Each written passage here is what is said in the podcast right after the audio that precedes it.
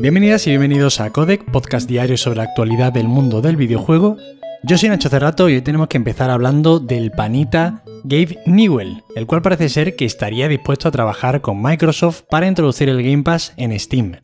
Y es que en una entrevista concedida al portal PC Gamer, el fundador de Valve comentaba no tener planes de lanzar su propia suscripción, respondiendo a la pregunta de si iba a sacar un servicio similar al Game Pass destinado a la Steam Deck, que acaba de salir pues hace tres días. ¿Quién cogiera esa máquina, eh? de verdad? Porque están saliendo unos vídeos de gente jugando, yo qué sé, a Death Stranding con muy buenos gráficos, la verdad. Y yo imagino poder jugar a un Elden Ring en un viaje de tren y la verdad es que, madre mía, ¿eh? me cojo viajes de trenes de 10 horas si hace falta. Total, que hablando de esto, ha comentado que evidentemente tiene entre sus planes algún tipo de inclusión del Game Pass porque es consciente de que sus consumidores, de que sus clientes están muy interesados en este servicio. Bueno, parece decidido, incluso admite haber tenido algún tipo de conversaciones al respecto, por tanto, es algo que parece destinado a suceder tarde o temprano. Recordar además aquí que ya incluyeron un servicio como el EA Play en su plataforma, por lo que ni siquiera esto sería pues algo radicalmente nuevo o una barrera que derribar. Ya lo han hecho anteriormente. Y ahora una muy buena noticia, al menos a mí me hace mucha ilusión porque ya sabéis que soy la viuda de los eventos presenciales de videojuegos y es que el Tokyo Game Show volverá como evento presencial en su edición de 2022. Así lo anunciaban, al menos desde la organización, detallando también la fecha de celebración, que será desde el 15 hasta el 18 de septiembre y tendrá lugar en Chiba, Japón. Evidentemente aún no tenemos datos sobre qué compañías acudirán, pero podemos esperar que hagan acto de presencia un gran número de compañías japonesas. Yo siempre que se habla del Tokyo Game Show, recuerdo a los que me estén escuchando en esos precisos instantes que Bloodborne, por ejemplo, hizo acto de presencia en esta feria y además con un vídeo en el que ya se mostraba gameplay. Madre mía, qué tiempos aquellos, ¿eh? No sabíamos lo que nos esperaba. En cualquier caso, recordar que ahora mismo la cosa está que el E3 va a ser telemático, aunque probablemente se cancele y no haya ni siquiera E3 este año. De verdad, qué pena todo. Y el evento de Geoff Keighley, el Summer Game Fest, fue anunciado un poquito después de que saliera la noticia esta del E3, así que podemos esperarlo este verano en una nueva edición.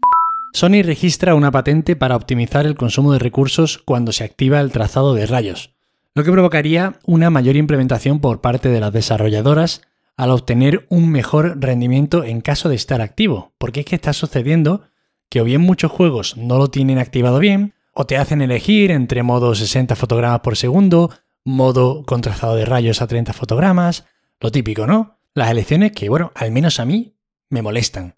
Y es que, bueno, a día de hoy, pese a ser el trazado de rayos una de las novedades más comentadas en referencia a la nueva generación, no son muchos los juegos que hacen uso de esta tecnología por defecto.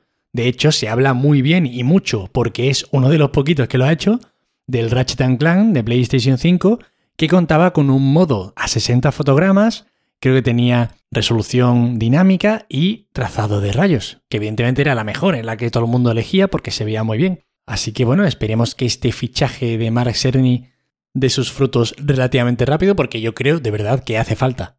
Por ejemplo, el reciente Elden Ring viene sin trazado de rayos. Y ahora una triste noticia y es que Super Smash Bros. no volverá al Evo en 2022. Ha pasado un mes desde que Sony anunciase la compra de este evento de juegos de lucha, uno de los más importantes, si no el que más, yo creo que probablemente sea el más importante de la actualidad, y parece ser que Nintendo ya no quiere formar parte de la fiesta. En principio no sabemos si estos dos hechos están relacionados, pero bueno, se pueden atar cabos y puede ser que sea así, aunque tampoco tiene mucho sentido porque el Smash Bros. era uno de los juegos más seguidos. A lo mejor es eso, ¿no? Que ya les iba tan bien que a lo mejor se lo montan por su cuenta y les funciona.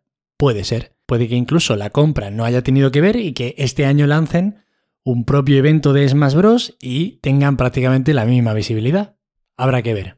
En cualquier caso, es una decisión que ha dolido especialmente por esto, ¿no? Porque este juego generaba un importantísimo seguimiento al evento, al Evo. Bandai Namco le pone fecha de lanzamiento a Pac-Man Museum Plus, la colección de 14 juegos de la mítica saga del Comecocos que llegará el 27 de mayo.